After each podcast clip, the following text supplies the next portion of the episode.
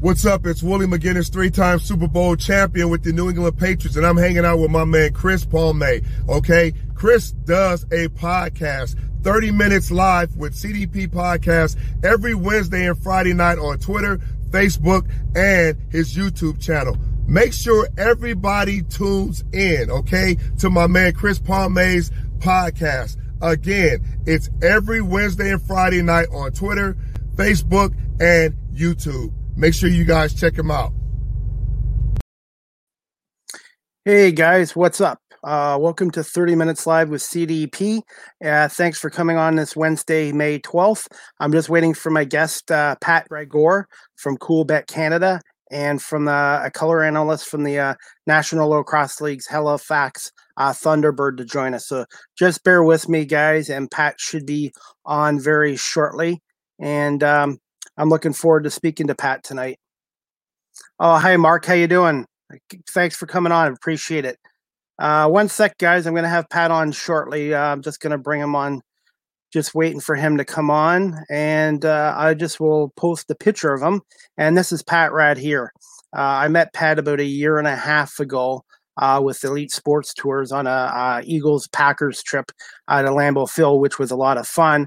And uh, I uh, befriended Pat then, and I've been talking to him ever since. So I really appreciate Pat coming on tonight. He's going to talk about the the National Lacrosse League and uh, about Coolbet Canada and uh, maybe some NFL news too. We have the NFL 2021 schedule being released tonight at eight o'clock. It's already been leaked out a little bit, so but uh, yeah, like I said, guys, just bear with me, and hopefully Pat will be here with us shortly. And uh, I really appreciate Pat coming on tonight.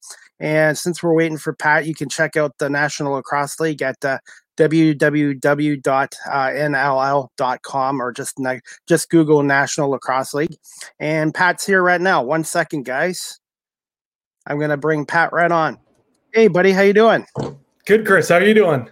Good. No, there was no issues getting on.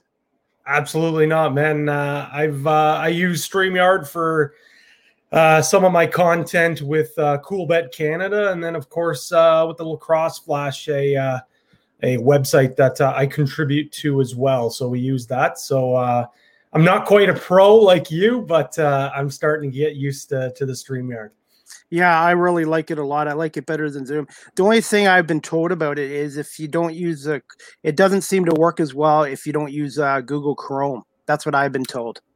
Okay, I'm I'm a I'm a Google Chrome guy, so I haven't uh, haven't any issues yet. So uh, I enjoy it. Um, I think it's great, and uh, this isn't a commercial for for uh, Streamyard or anything, but I enjoy it for my content. I enjoy it for for watching your podcasts uh, each and every week. So uh, you know what, StreamYard it's a good product. So anyone at home thinking about starting their own uh, podcast or creating their content, I highly suggest using it. Oh, definitely. Like I said, so and I like the fact that I can post my little openings with William McGinest and and Sal Capaccio and uh, Joe Bowen on here as well. Absolutely, yeah. No, that that's that's another bonus for sure. Absolutely. Yeah, the music thing I'm not going to be able to use because I think there's a copyright thing with Facebook, and I'm not going to take a chance on my uh, podcast getting taken down for copyright. So the music thing, one day I'll have to. Hopefully, I'll be able to add some kind of theme song to my podcast one day. Yeah, I mean, one thing you can look into there's uh there's a lot of non-copyright music as well. So uh, okay, I would look into some of that. that. That's definitely an option that you can use for sure. Okay. Uh, before we get into anything, is it okay if I just show a, a two minute clip? Because I wanted to bring this up with you because you're the uh, lacrosse expert, and I was going to show a little video clip of, uh, I guess, the Toronto Rock announcing they're moving to Hamilton. Is that okay? Absolutely. A, no problem. Two minute two minute video clip, and I just got to put it on here. This clip is courtesy of CHCH in Hamilton. So give me one second, and we'll just bring it right up here respect to the people in Hamilton. We all know that, but you know. Can you hear it? Okay, Pat. The, the, the Loud and clear. A, lot okay. of people would look at you and think you're talking about Bermuda or something like that. Sports fans in Hamilton had passionate reactions on social media. Hamilton is in Toronto. Change the name to Hamilton. Based out of Hamilton while calling it Toronto, as a Hamiltonian, I'll pass. It's definitely more about The Rock than it is Toronto. The Rock prides itself on a rich tradition. Um, you know, six championships, a pillar in the NLL, um, and you know that's the Rock brand. Mayor Fred Eisenberger was thrilled The Rock will play in the city. Lacrosse is a great sport with great fans, and I'm certain they will receive a very big, very loud Hamilton welcome. The Rock have signed a five year contract to play their home games at First Ontario Centre with the option for a multi year extension after that. Scotiabank Arena, the most expensive facility in the country, had been the Rock's home for many years, but the lease expired and moving to Hamilton could save the team well into six figures while boosting the bottom line. Doesn't kind of match up with with our business model and and and make financial sense for us to do any longer it is a business and and you know the business model wasn't working. The rock are planning to play nine home games in hamilton during the 2021-2022 national lacrosse league season. From when they pull up to park their car and they pay $10 instead of $40 and when they buy a beer and they pay $5 instead of $20 i mean there, there's it, it's not just for us it's it, it just works better with who we are and and and and our business model and what we do. Being at First Ontario Centre allows the Rock to pick the best dates for home games the franchise prefers to play on Saturday nights. People want to talk about us because of the name, you know. They'll, they'll, they'll talk about us. You're going to see what we're doing, and and I don't think people aren't going to be able to buy into, you know, the the experience and the value of, of coming to check us out. Anyways, Pat, I just wanted to get your two cents on that. Yeah, you know what? First off, um, it, it's kind of been tough. Uh, I've been sitting on this this news for a little while. Of a few of uh, the lacrosse insiders, if you will, or uh, some of the broad, broadcasters found out about this a few months ago, and uh, it was kind of shocking to say the least. Um, but hearing Jamie Dawick, the the owner of the Toronto Rock, explain uh, why they're moving to Hamilton, I, I, totally agree. It totally makes sense. Hamilton's a great city um, when it comes to you know supporting their sports. I think it, makes sense. I think the National Lacrosse League, you know, always should have been looking towards the Steel City uh, to add a team. I think it's a no-brainer. Uh, the issues for me is one, you now lose Toronto um, a team in Toronto, yes, there still be called Toronto. That's the other issue that I'll get to. And uh, the gentleman in that report as well was was was talking, and a lot of people in Hamilton are talking about it. But you just lose having an actual team in one of the biggest markets in North America and the biggest market in Canada. And there's so many great memories uh, the Toronto Rock have. Uh, you know, in those historic buildings, whether it be the Maple Leaf Gardens, uh, where, where they first uh, originated once they moved uh, into Toronto, or even the Air Canada Center and the Scotiabank Arena. Uh, I mean, the reason why I got into lacrosse is because I fell in love with the Toronto Rock, going to games down at Scotiabank Arenas, watching it when it used to be on Sportsnet and TSN. Uh, and now that you move to Hamilton, you're still going to have the history, you're still going to have the branding of the Toronto Rock. Um, but you don't really have that team in Toronto. But the biggest issue for me, and I don't want to say myself, uh, but I think what will be the biggest issue for the people of Hamilton is supporting a team that's named Toronto. As you know, there's a historic rivalry between Toronto and Hamilton, especially with people uh, from Hamilton. You know, Hamilton Tiger Cats against the Toronto Argonauts. Uh, th- that is a rivalry that has been on for for many years, and people from Toronto don't I, I think there's if you're let me get this straight. So if you're a CFL fan, if you're an Argonauts fan, yes, then you do do not really like Hamilton. But you know, persons, people from Toronto, there's not really that animosity for people from Hamilton. And I'm not saying people from Hamilton have the animosity for the people in Toronto, uh, but they want to make it clear that, you know, they're from Hamilton. They're not from Toronto. Because yep. when I go down to the States and someone asks me where I'm from, I don't say I'm from Ajax. I say I'm from Toronto. But yeah. when people go down to the states and they say they're from Hamilton, you know they're from Hamilton. They say they're from Hamilton because they're proud. It's a much bigger city, yeah. um, and uh, this is a place that you know was co- in consideration to have an NHL team. You know, 10 years ago, 15 years ago. So it's obviously a big enough city where it can, you know, support professional sports. So I think they just feel that Jamie Dawick and the Toronto Rock are I don't want to say embarrassed, but they don't want to lose that Toronto moniker because they don't aren't proud to, to, be moving to Hamilton. And I don't know if that truly is the case, but I can understand why the people from Hamilton are feeling this way. Uh, I, the thing, though, I think what they should have done, and again, I, I see Jamie Dawick's reasoning behind it, but why not just go with the Ontario Rock that way? Because he's I was going to bring that out. Yeah, I was going to bring that go, up. Yep.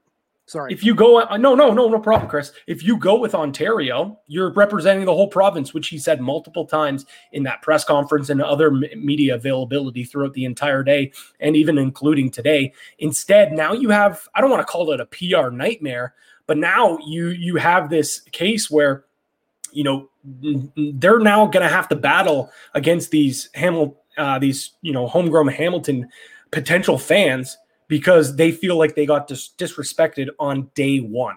And that's going to be a challenge for Jamie Dawick and the entire Toronto Rock um, organization. And I think they, I, I, know when people from Hamilton go into that building, they are going to fall in love with the game of, of lacrosse. And like I said, I, I think Hamilton makes a lot of sense. It, you're you're you're central to a lot of other areas in Ontario. You're close to the border with Buffalo, so you can build a you know even more of that rivalry. You'll have more people coming across the border. Um, it revitalizes a, a city that you know is starting to try to you know revitalize themselves in Hamilton. There's so many positives to it where I think that this this small negative is now becoming a major negative and something that has just it's just started the relationship on the wrong foot and it's unfortunate well, can you imagine when the Belleville Bulls moved to, to Hamilton and they kept, and let's say they kept the name the Belleville Bulls? I don't yeah. think that was, or Belleville Bulldogs. I don't think that's going to work. I, I really agree with what you, Pat. You answered all my questions here. They can keep the same colors, they can keep the logo, but I think they really should have called it the Hamilton Rock or, like you suggested, uh, the Ontario Rock. Yeah, of course. And that's a big thing as well. And I don't think the people from Hamilton maybe necessarily realize, but Jamie Dawick, uh, the owner of the Toronto Rock, also owns a lot of lacrosse entities that uses the Toronto Rock branding. There's the Toronto Rock Athletic Center in Oakville. Um, mm-hmm that where they practice out of. They run a lot of minor lacrosse camps, uh, leagues, a lot of things uh, at the, the the grassroots level comes from there. Um, there's the the Rock Elite League, which is a, a junior league during the winter uh, to develop because obviously you know in winter in Canada hockey is king. So there's not too many facilities that you can play lacrosse. Um, you know in in Ontario. So that's uh, an opportunity for them to continue to build their skills. So there's a there's a you know a magnitude of other things. So it would cost some money for him to completely change that branding but I still think if you go with the Ontario Rock like you said Chris you don't have to change much. All it is is you're changing one name. Yeah. You're still representing Toronto. Now you're representing Ontario, yeah. and you're still keeping the history because as, as, as we talked about, I believe the last time I was on, the Toronto Rock are.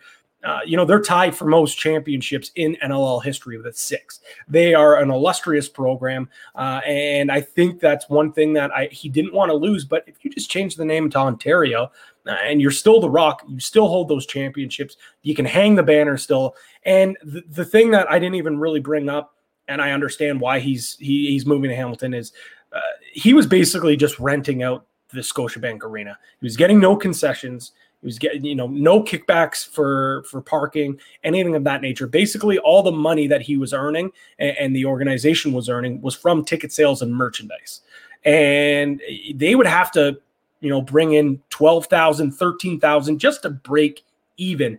And unfortunately, with the Toronto sports landscape, that's just not likely to happen um, just overnight. You know, many moons ago when I first started watching The Rock, yes, they were selling out. Uh, Maple Leaf Gardens during playoffs would be full and some of the championship runs they had.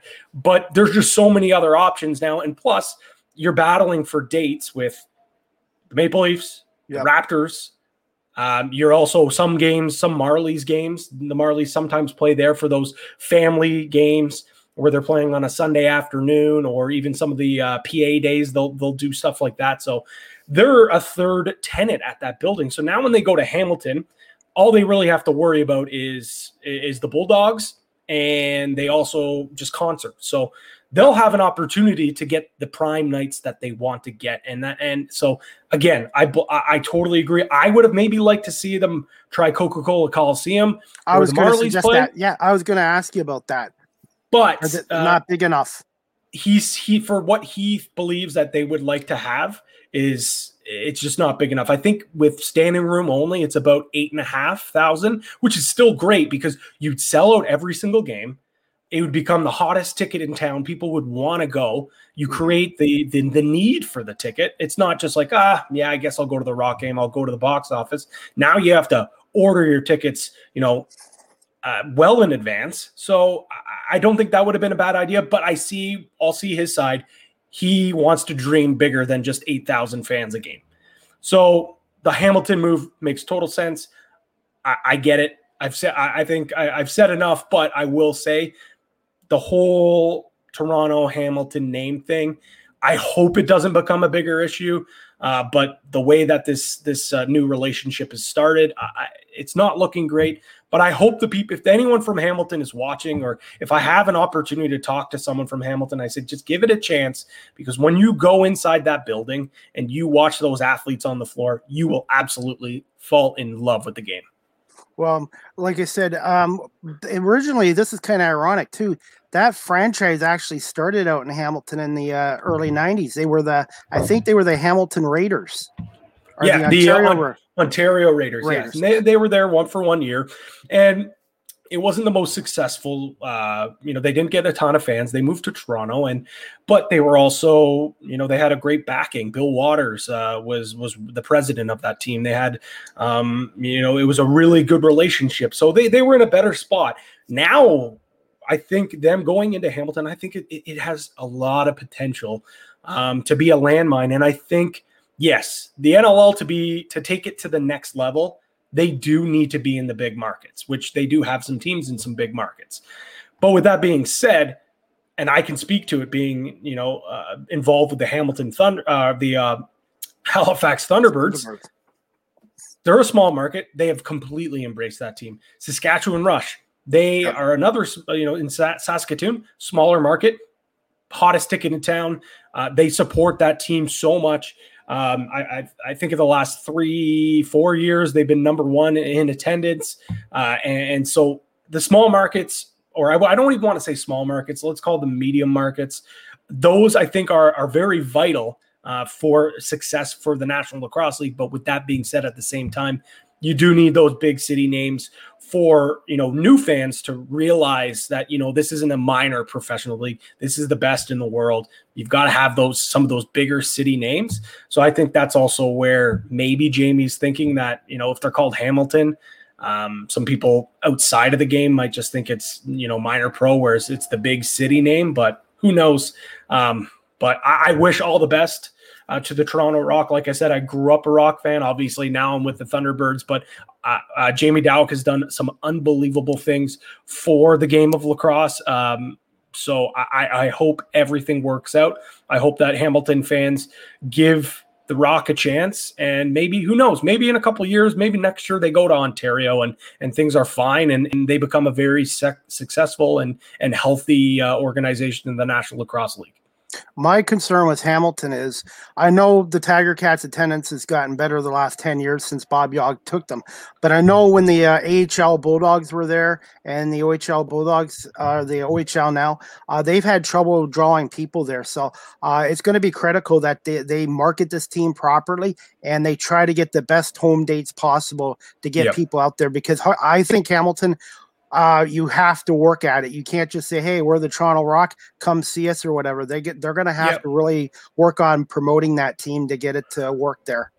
Absolutely, and you you do bring up a good point about you know uh, you know involving the community. They plan on involving you know the all the minor uh, lacrosse organizations around there, and it is in a pretty good spot as I mentioned earlier. You're close to Six Nations, uh, the reservation, which obviously has a very very heavy influence of lacrosse. Hamilton uh, has a very strong minor organization. You're not too far from Oakville, Burlington, Guelph, Kitchener, Waterloo. These are all I don't want to say hotbeds of lacrosse. Uh, Oakville is certainly becoming one, uh, but Guelph, Kitchener Waterloo, they have some good young programs in minor lacrosse and some junior teams as well. So if you can partner with them and, and get the hardcore fans to travel to the games, and then you know the other half or maybe even a quarter of those other fans that you're bringing in are non-traditional lacrosse fans that just are from Hamilton if you can make some sort of combination of that, that's perfect. But I totally agree with you.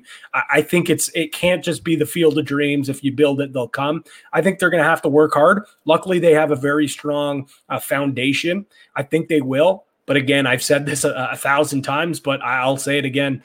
The way it started concerns me but I have faith in the organization. I have faith in Jamie Dawick, the owner, and just the product of the National Lacrosse League that they're going to be able to mend this, and this is going to be a successful uh, turnover. Okay, well, this is what this is one of the things I wanted to bring up, I guess, because it got released yesterday. So, um, thank you for answering a Absolutely. lot of my questions and all that. So I appreciate it. Um, no Pat, problem. I know I I know I've had you on before with IG, but a lot of my audience, I haven't really had you on this platform before. So the, one of the questions I was going to ask you, if you could just tell my audience just a little bit about yourself. Yeah, sure. So uh, I uh, right now, so uh, as you mentioned, uh, I am the color analyst for the Halifax Thunderbirds, uh, the National Lacrosse League team, one of the newest uh, franchises. Um, I also work with Coolbet Canada. Um, uh, a sports book here in Canada. Uh, I do their social media and marketing. Um, and yeah, so I've been broadcasting. I went to school at the College of Sports Media uh, for two years. I was a, a postgraduate program before that. Uh, I was at Medaille College um, for four years. I played uh, Division three lacrosse down there and studied communications. Um, so uh, broadcasting has been a passion of mine for a long time.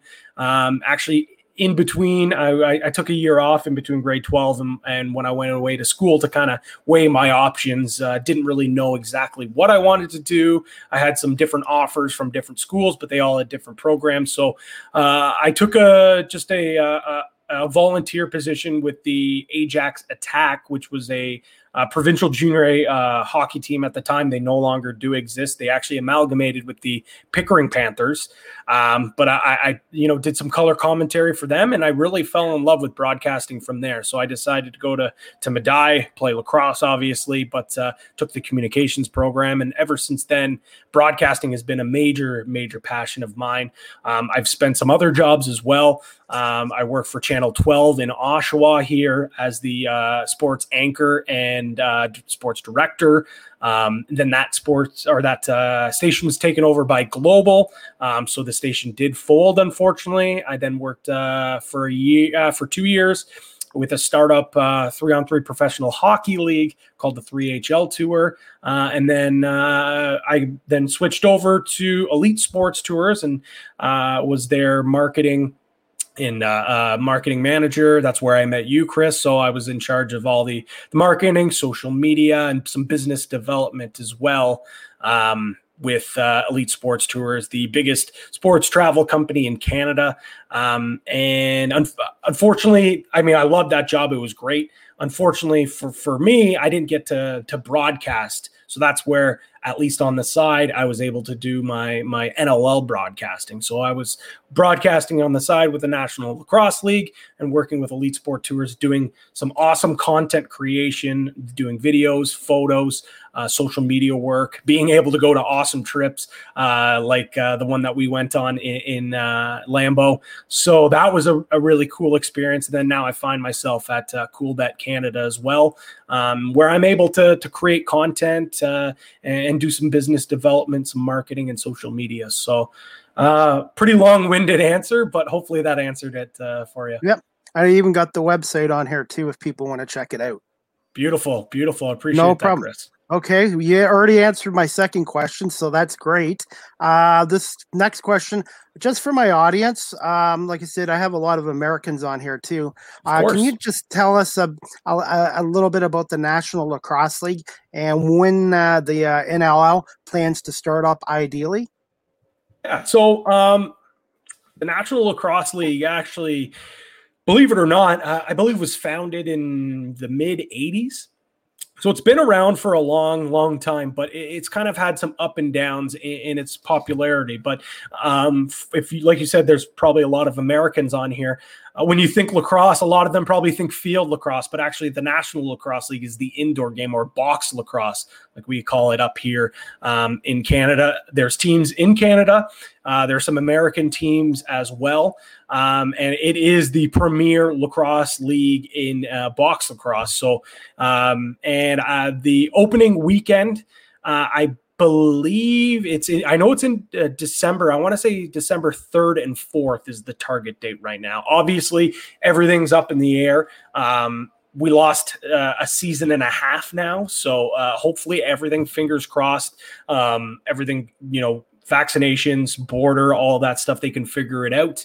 Uh, and hopefully, come start of uh, December, we're able to, to, to play some lacrosse again. I can get back to Halifax um, and uh, call some lacrosse games because uh, it's exciting. It really is exciting. Obviously, I played lacrosse. Uh, I coach lacrosse. Lacrosse, obviously, a, a big time passion of mine, but what the people in Halifax have been able to do, uh, just injecting so much energy in that building um, it really gives you that adrenaline rush that you miss from playing or that you sometimes get from coaching as well too so uh, believe it or not even the broadcasters when you're you're calling a game um, you can get that adrenaline rush too from the fans I was gonna say, and it's what an 18, 18 game schedule, I think. Uh, yes. nine nine home games and nine road games.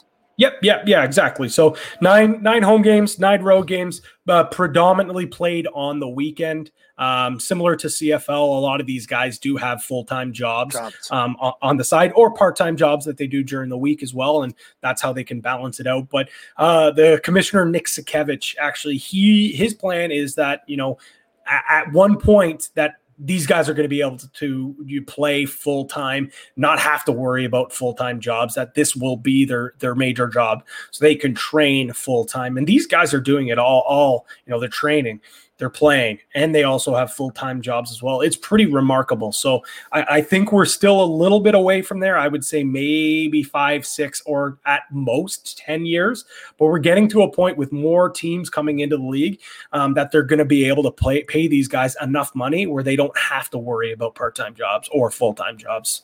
How many teams are in the league right now currently?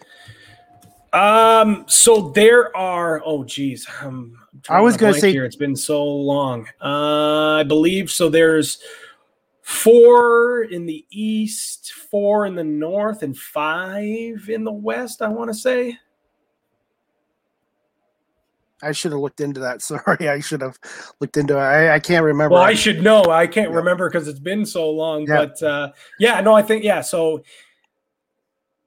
12. I think there's 12. And then oh, uh, another team's coming in next year, uh, Panthers City, which uh, yes, is actually yes. Fort Worth. So I believe, yeah. yeah. So I, I believe that gets them up. Yeah. And then uh, there there is some some news floating around that there could be one or two other expansion teams uh, coming in as well. Do you think any more Canadian expansion, or are they going to be American expansion? Well, I think the next group of teams that will be getting uh, announced, I think at least one of them is probably going to be an American team, but it would not surprise me if, you know, a team like Edmonton, I know they want to try to balance it out.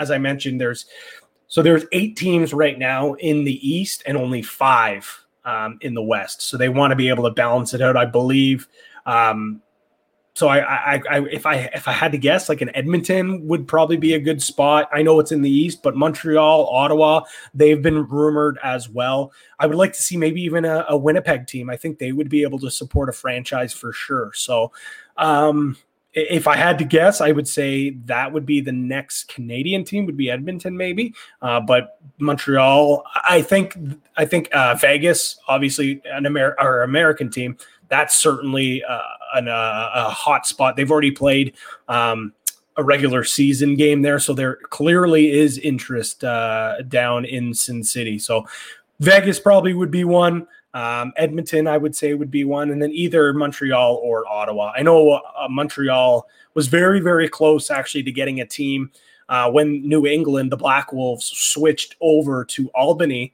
um, just this past uh, summer or um, just this past was it uh, a couple months ago, I would say. Um, so I wouldn't be surprised if uh, you know if if one of those teams, if Montreal gets a, a, real good look, because they were very very serious about moving to Montreal. Unfortunately, just due to COVID, it was a, a little bit too difficult to get things done. Okay. Do you know how much an expansion fee, like what the, uh, if they were going to have an expansion team, how much the fee would be? Chris, I, I wish I knew. I have no idea. Okay. All Know is it'd be too much for you and I to pool our money together and buy a team.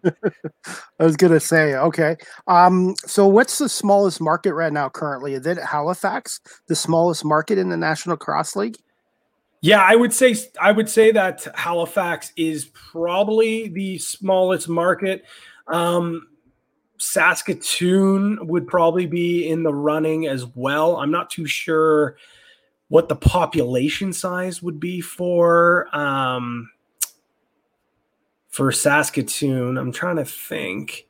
Um, Rochester is a, a relatively small, small market. Um, yeah, yeah, and but then then you have you know then you have some some bigger sizes, obviously Buffalo, um, Colorado, uh, San Diego, Calgary, Vancouver. So for the most part, they are pretty big markets. But Halifax, Rochester, and, and Saskatchewan or Saskatoon, I should say, that's where it is located. Um, those would be the other the other smaller markets.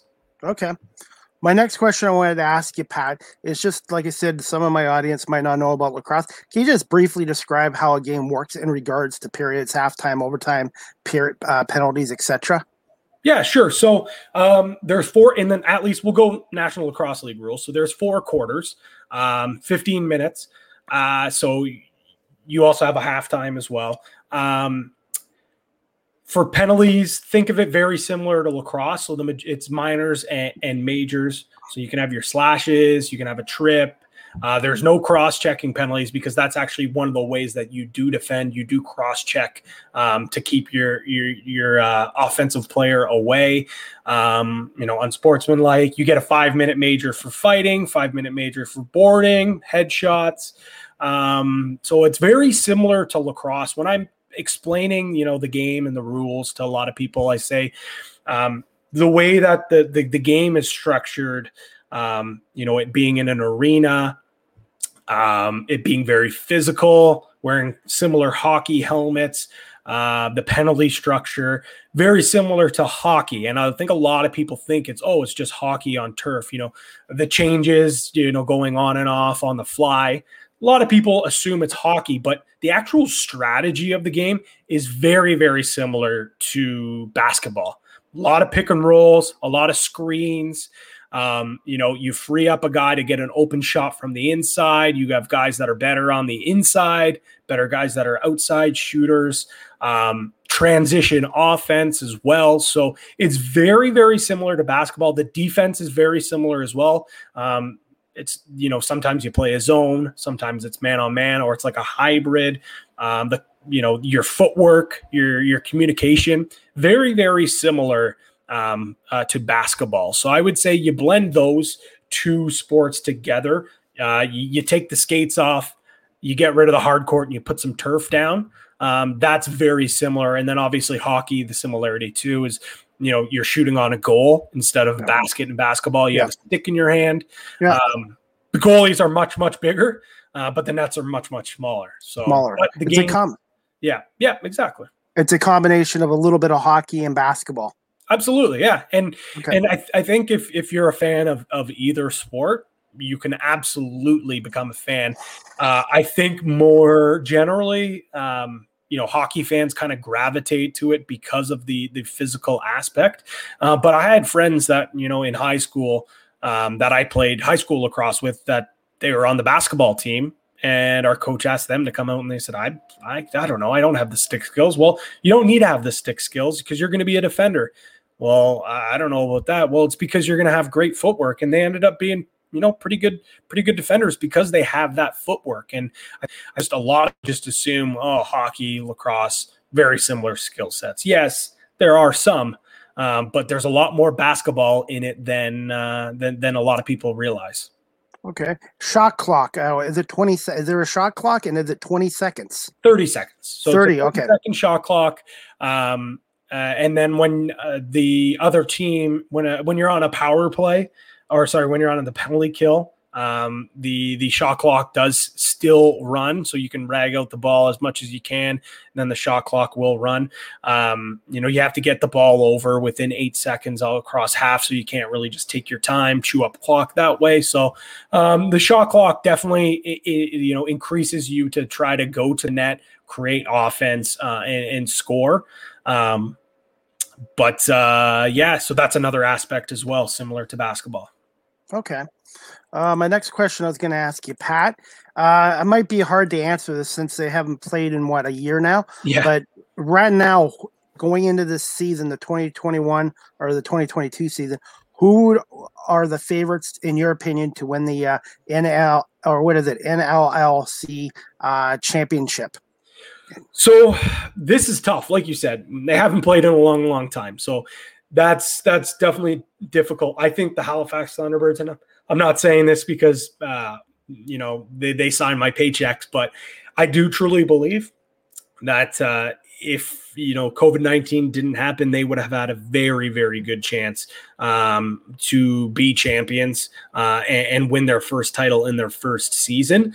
Um, but obviously, you know, un- unforeseen circumstances allowed uh, you know other ideas. So I think I think every single player that they had last year are under contract. They've signed and they've also brought in a couple of really good players as well on the defensive side of the ball. They brought in uh, one very young defender, Tyson Bell uh, from St. Catharines, Ontario, a fast transition, uh, tenacious defender, and a little bit of an older guy, David Brock uh, from uh, Burlington, veteran presence. And then they also brought in uh, a forward, Stefan LeBlanc, who uh, actually lives in Halifax. So it's kind of cool. He's origi- not originally from Halifax, but he lives there now. So he's going to be a guy that I think the fans are going to gravitate to. So they improved. They brought everyone back you know, uh, they don't have too many guys where I think the the the year and a half is going to really hurt them. There's maybe one or two guys that after this season now they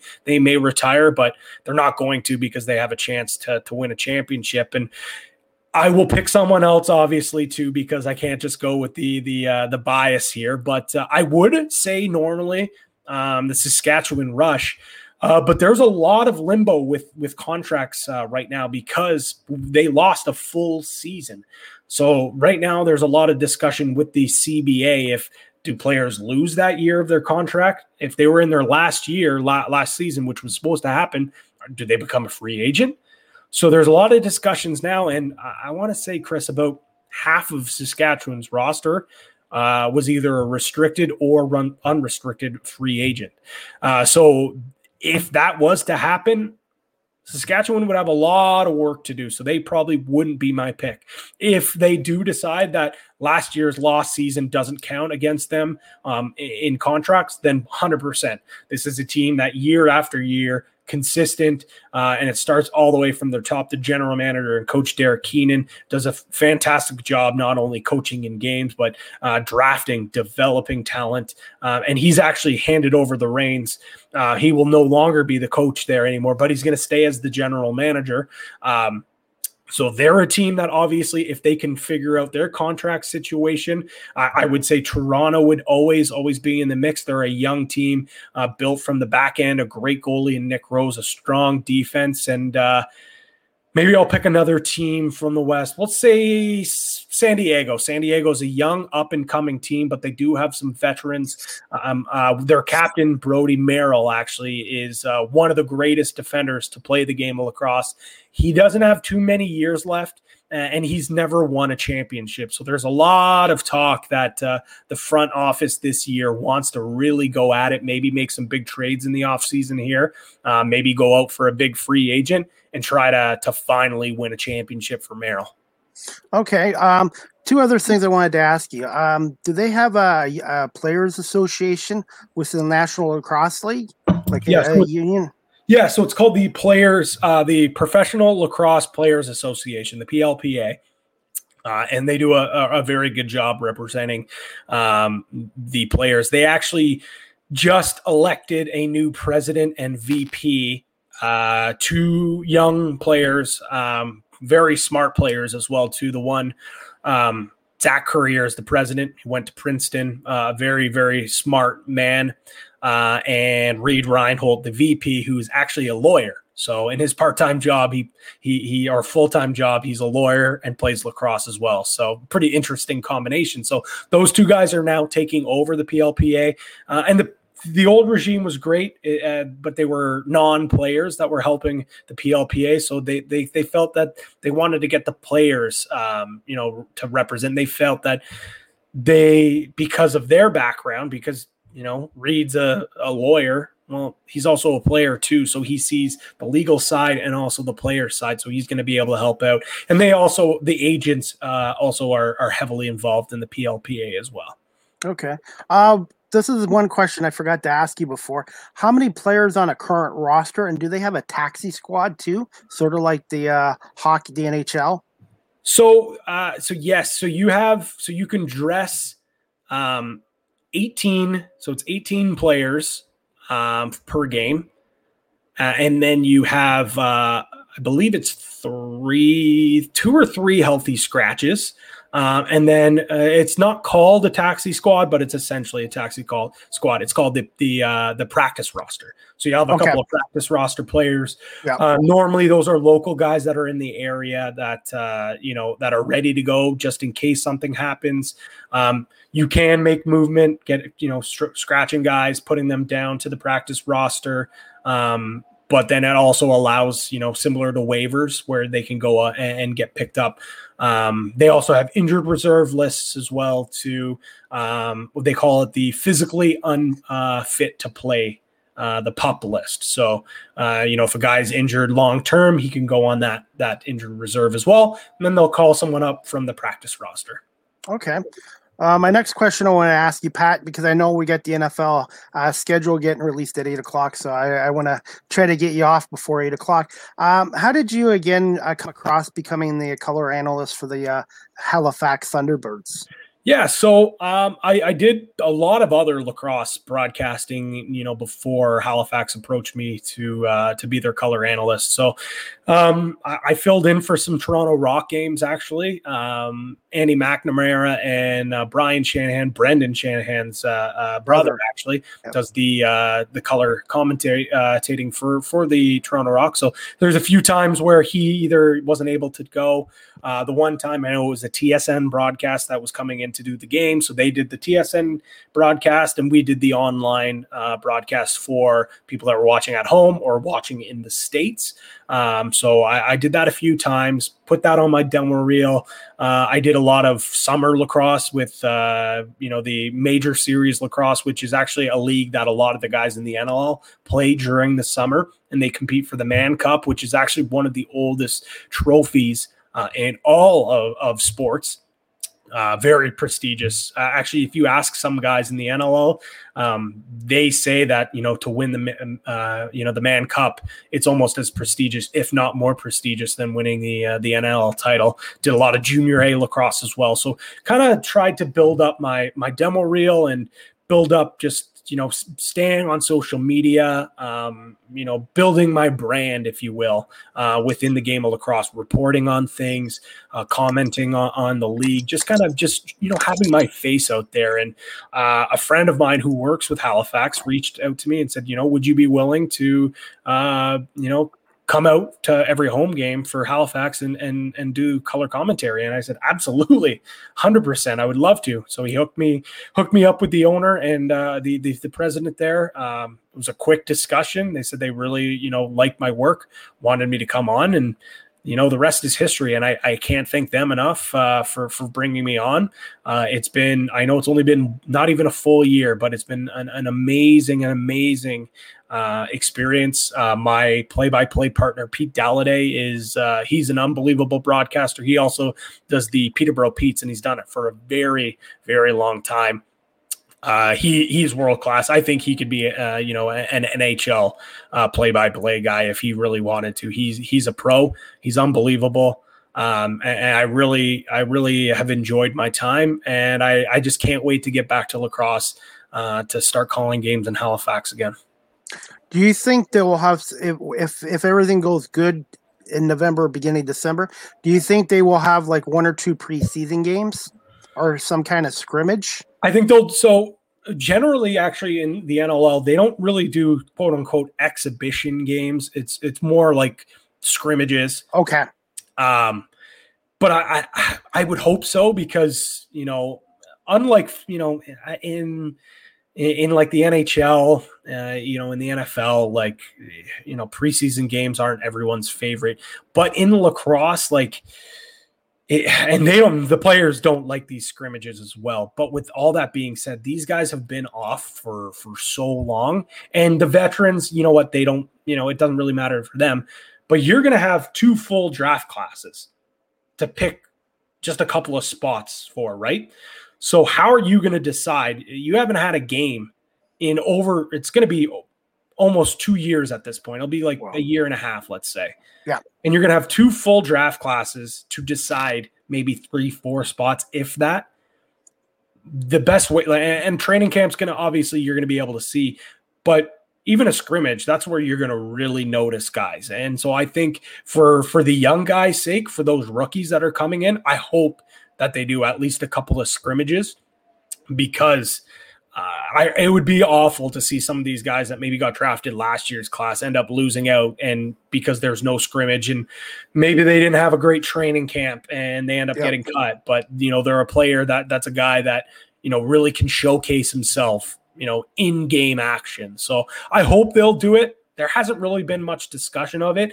And chris that's a great question. That's something that actually i might um, reach out to a couple of people and see if uh, if they've even discussed that yet. Like I said, I'm still learning about the league, and I'm trying to pick your brain about it too. Because, like I said, I was always brought up with the major four sports, yep. but before all this COVID happened, I was planning on going to a game in Buffalo, and I got uh, canceled against Saskatchewan. So I'm hoping now by the end of this year, I'll be able to come down to Hamilton and check out a rock game. Yeah, absolutely. I mean, that's don't get me wrong, Chris. Like uh, going to a Buffalo Bandits game is awesome. They have one of the best atmospheres yes. there. When I went to school down at Medaille, it is you know in just the outskirts of Buffalo. Yeah. Um, so we spent a lot. You know, we're literally just outside downtown, I should say.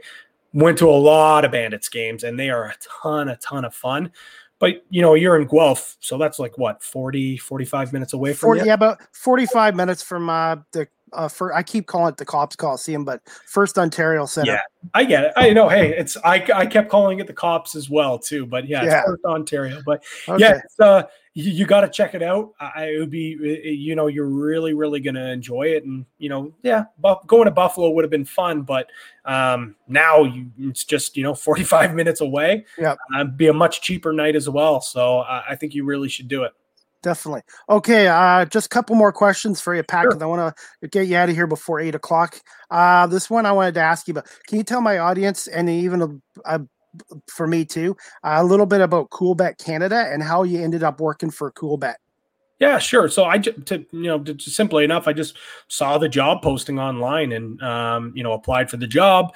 Um, ended up, you know, pretty long interview process. Did a couple interviews, and um, yeah, so I ended up uh, ended up with the job there. As for Coolbet, yeah, we're uh, you know we we pride ourselves on being the uh, most transparent sports book um, in uh, on the internet. So we're you know we're we're if you want to place a bet for, let's say, the NFL, the CFL, whatever it is, you can come to us, uh, and that's where you'll place your bets. We also have an online casino uh, and um, poker as well too. So, um, and obviously, uh, yeah, it's it's it's it's uh, a job. I'll, what I do though is the content side. So you know, talking about uh, you know the betting lines, who who my picks are. Some of our guests will bring on um, some different personalities from the sports broadcasting um, landscape here in Canada. You know, I've done done some shows uh, for for some golf, uh, for for some NHL. Uh, I wasn't in on it. I produced it, but some curling. Like you can even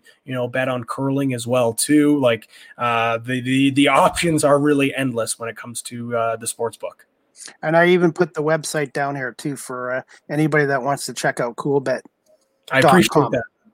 I appreciate no problem. No problem. Okay, and then I just got a couple more questions, but these are NFL questions for you because I know you're Perfect. a huge Buffalo Bills fan. Absolutely. So I just wanted your thoughts on the 2021 NFL draft and quickly how your Buffalo Bills did in the draft and what grade you'd give uh, Buffalo General Manager Brandon Beane. You know what? I was I was really really pleased with uh, with what the Buffalo Bills um, did this year at the draft. I know we've talked about it before. Um, I know you've talked about it to your guests with all your your Buffalo guests that you've been having on lately, which is awesome. Um, I've really been enjoying that. Obviously, as a guy that a you know lived in Buffalo, Yep. you know, uh, I, I interned for Channel Seven, so a lot of these guys that you've had on, I've seen them at the arenas. It was you know years ago when I was just an intern going to the to the rink or going over to the practice facility. So uh, to see all those guys, uh, it's pretty cool to see that you're getting these awesome guests. Uh, but for back to what they did, I, I really enjoyed it. I, as I said, you know, we've talked about it multiple times. They needed to get better uh, on the defensive line. They had to have a better uh, pass rush. That was one of the glaring issues um, that they clearly had. Um, you know, pretty much in I don't want to say all season long, but uh, there was any of those close games or games where they ended up losing. They just had no pressure on the quarterback. And as you know, to have a successful defense, if you can build that strong defensive line, it just alleviates so much pressure, you know, off the linebackers and off your secondary, and it just makes things easier. So they go out, um, get Greg Rousseau, who, uh, you know, didn't even play last year uh, for Miami. And I think that's a little bit of a blessing because I think that if he ended up playing a full season last year and didn't opt out due to COVID, this guy could have been, you know, a top 15, maybe even a top 10 pick. Uh, they go out and get Boogie Basham again, another defensive end um, in the second round. And then another couple, I will say it, non-sexy picks with offensive tackles. And, you know, you, you grab a offensive tackle in the third and the fifth round, like, I mean, I don't think they really have that many holes in their team. Uh, but they addressed some needs that they needed to. I think on offense, they're pretty set. I would have liked to see them maybe address the running back situation. But if you can build your offensive line a little bit stronger, that's going to make your, you know, your running running backs a little stronger. But with that being said, the guys that were on the board in that first round, I did not want them to go and trade up um, for a Travis Etienne. Uh, I I just really didn't think you know that that was the main need. I liked how they stayed put. They stuck with the plan. They got a couple of defensive ends the first two rounds, something that they needed, and I think that you know maybe they can address the running back situation in other ways. Um, but I think you know if I had to give them a grade, I would say maybe a B plus. Yeah, um, I like Singleton, but he's a finesse running back, and I, I really think what they're going to do this year is use Zach Moss more. And I think if he didn't get hurt last year in the playoffs, I think he could have. Uh, they definitely have to get the running game a little bit better Yep. because in the playoffs, you know this, uh, where you need a, you have to have a two dimensional offense, and in that Kansas City game, they were completely one dimensional. And yeah, you don't want Allen. I know the guy can scramble, and he's one of the best runnings but you don't want him getting hurt doing that too much. So I, I really think what they did was pretty good. But you're right. I think if the running game struggles to start the season, they might maybe address address that situation by October. And they don't have to be a tremendous running team. They just can't be one of these teams where other teams know, hey, they are not going to hand the ball off. If anyone's going to be running the ball, it's going to be Josh Allen on a designed run, or they're just going to, you know, hand the ball off a couple of times. Um, but like, you know, using maybe using those guys out of the backfield a little more with screens. And that's a little bit of an extension of the running game. So they just need to get a little more creative. They don't have to be just completely change their motive of their team and become this power running team because that's not who they are. They have all these offensive weapons um, at receiver. Uh, you know, Diggs, obviously, what a pickup he was last year. The chemistry between him and Josh Allen.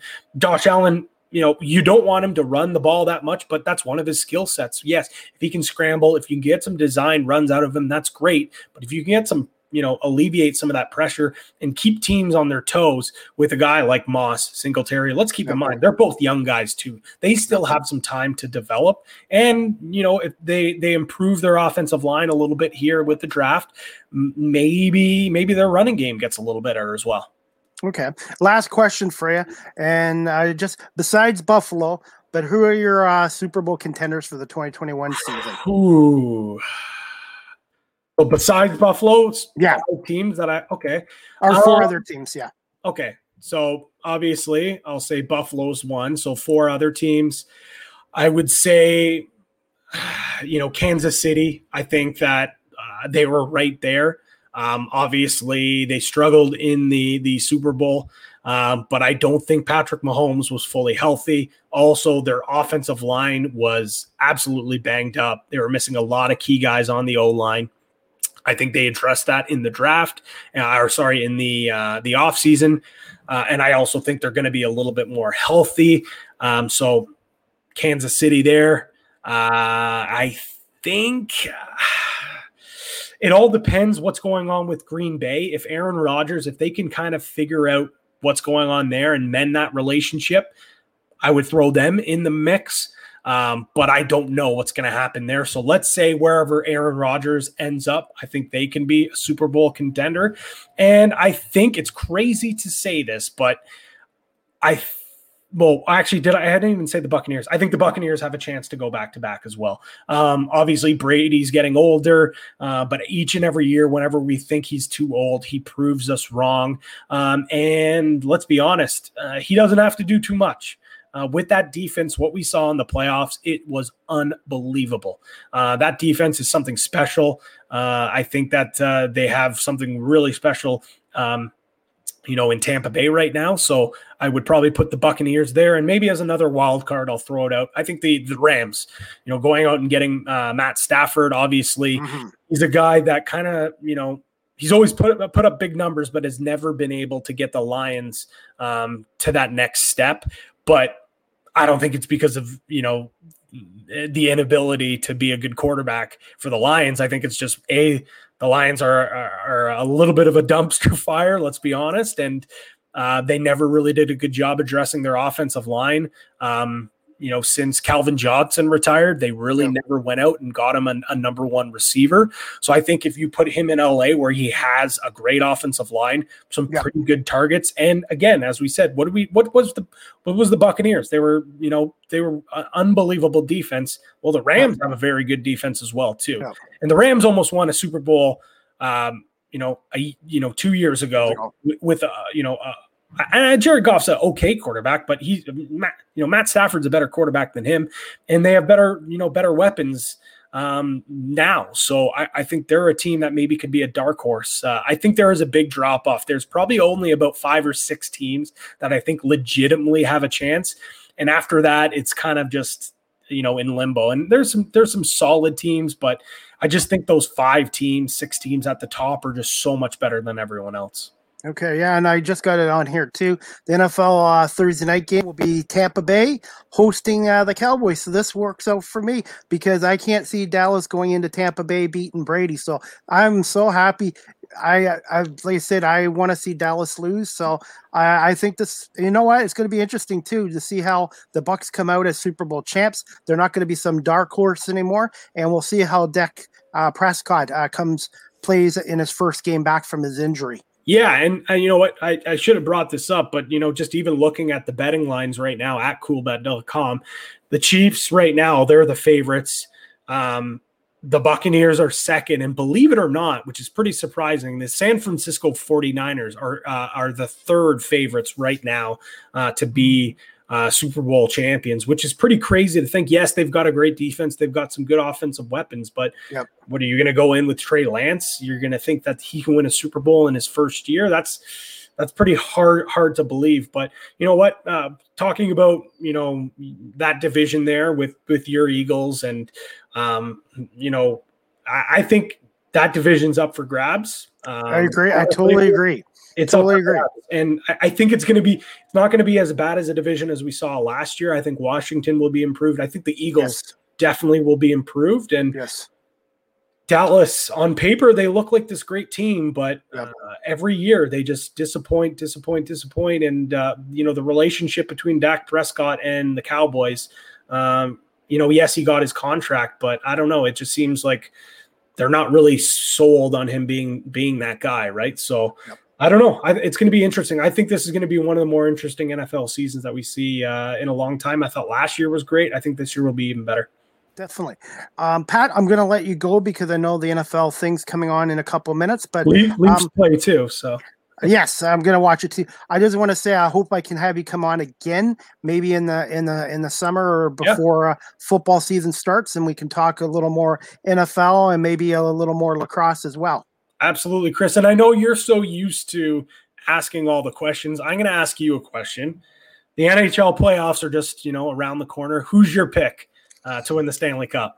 Uh, I think it's going to be Vegas and Tampa Bay, and uh, I still got to go with the champs. I'm going to go with Tampa Bay over Vegas, but don't call, don't count the Colorado Avalanche out out of the West.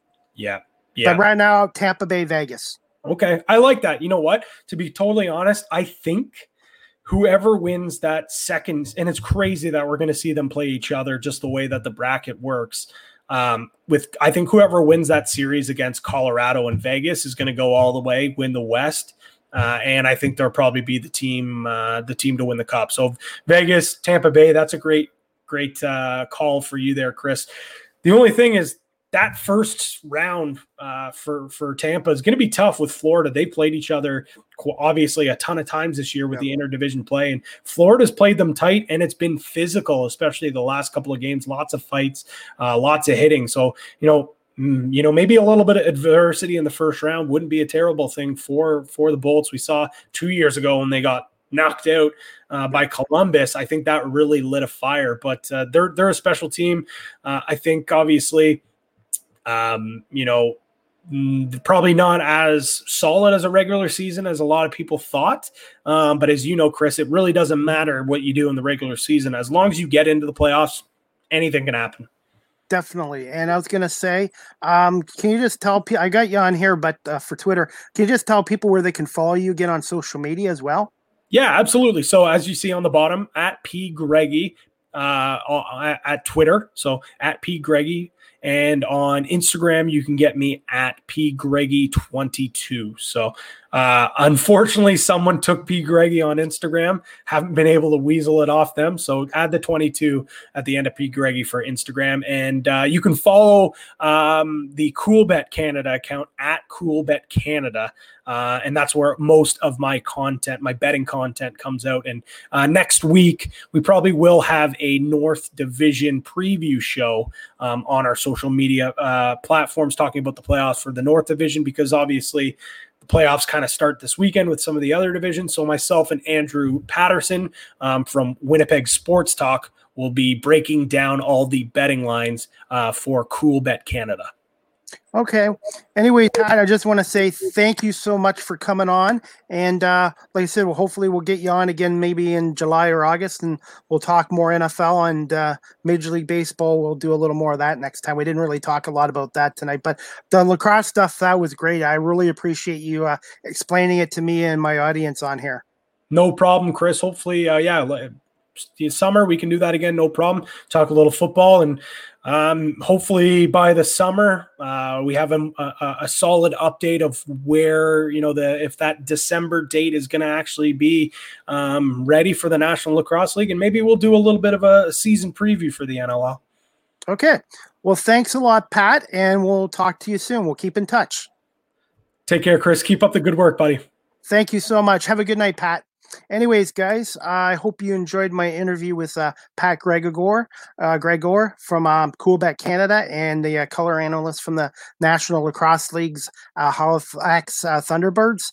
Uh, you can check out their the um, HalifaxThunderbirds.com and the National Lacrosse League. You can Google it as well. And um, I'm hoping to go to a game at some point this year in either Hamilton and Buffalo. So before I go, we'll just talk a little bit about the Eagles. I know the NFL uh, the schedule is coming out right now. Um, some of it was leaked earlier today. So for any of my Eagle fans on here, um, the Eagles will open up the season at Atlanta on September 12th at 1 o'clock on Fox. Then uh, week two, their home openers against those San Francisco 49ers at 1 o'clock at the Linc.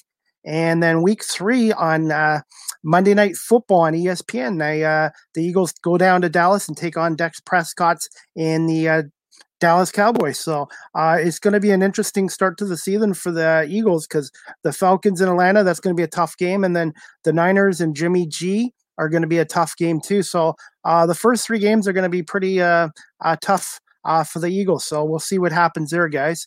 Uh, just before I go, I'm just going to read the comment section. And let's see. Mark Richardson. Hi, Chris. Hi, Mark. Thanks for coming on. Uh, Trevor Spencer, who always watches me too. Good show, good guest. I'm glad you're doing other sports besides hockey and American and Canadian football. Thanks, Trevor. And uh, let's see, Trevor, I did not know there were so many different rules in lacrosse. Neither did I. So I'm learning something too. And the last comment, Mark Richardson. Good guess. Can't wait for the National Lacrosse League to start up. Again, you can check them out on uh, just Google National Lacrosse League, or you can check out HalifaxThunderbirds.com.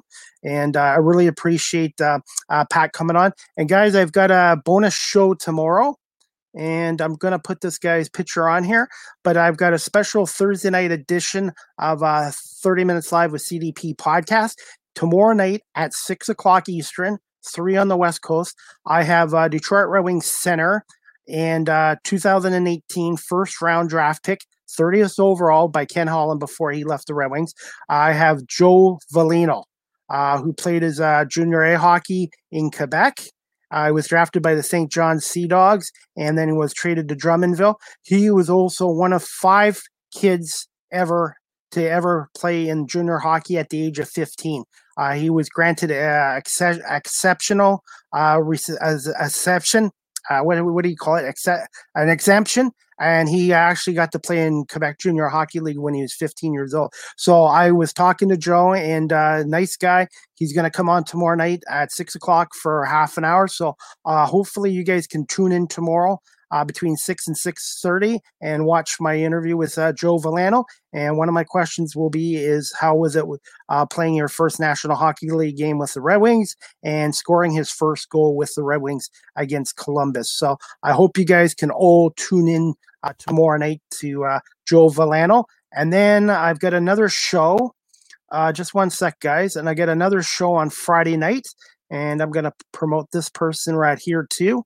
And Friday night, I've got uh, my third of uh, triple header Friday night at eight o'clock Eastern, five on the West Coast. Aaron Sanders, uh, the play-by-play live streaming voice of the National Basketball League of Canada's Windsor Express. So uh, this gentleman's going to come on and talk about the uh, NBL of Canada, and he's also going to talk about Windsor Express and his career. If you guys want to check him out, you can check him out, Aaron Sanders, on uh, Facebook. Twitter, and you can also check out his demo work on YouTube. Just Google uh, or type in Aaron Sanders. This guy is uh, has a very bright future in uh, sports casting, and uh, his work is just amazing. And hopefully, he gets an opportunity one day uh, to be on uh, Sportsnet or TSN or on a U.S. network. He is very good, and uh, I'm looking forward to talking to Aaron Friday night at eight o'clock about his uh, career his career uh, broadcasting and also doing public address announcing and also from being from San Antonio, Texas, coming to Keta, how much the adjustment that was. And um, tell us a little more about the National Basketball League of Canada and the Windsor Express. So, anyways, guys, um, thank you all for coming on here again. I really appreciate everybody watching. And uh, like I said, guys, um, if you have any more questions or whatever, please feel free to ask. And uh, like I said, again, we got the uh, NFL season opener Thursday, September 9th with the world champion Buccaneers hosting Dallas on NBC Thursday night. So I'll look forward to it. All right, guys, I'm going to call it a show. We'll see you tomorrow night at 6 o'clock with Detroit Red Wings center Joe Veleno. Thanks, thank you again, Pat Gregor, for coming on. Thank you, everybody, for watching 30 Minutes Live with CDP. See you tomorrow at 6 o'clock.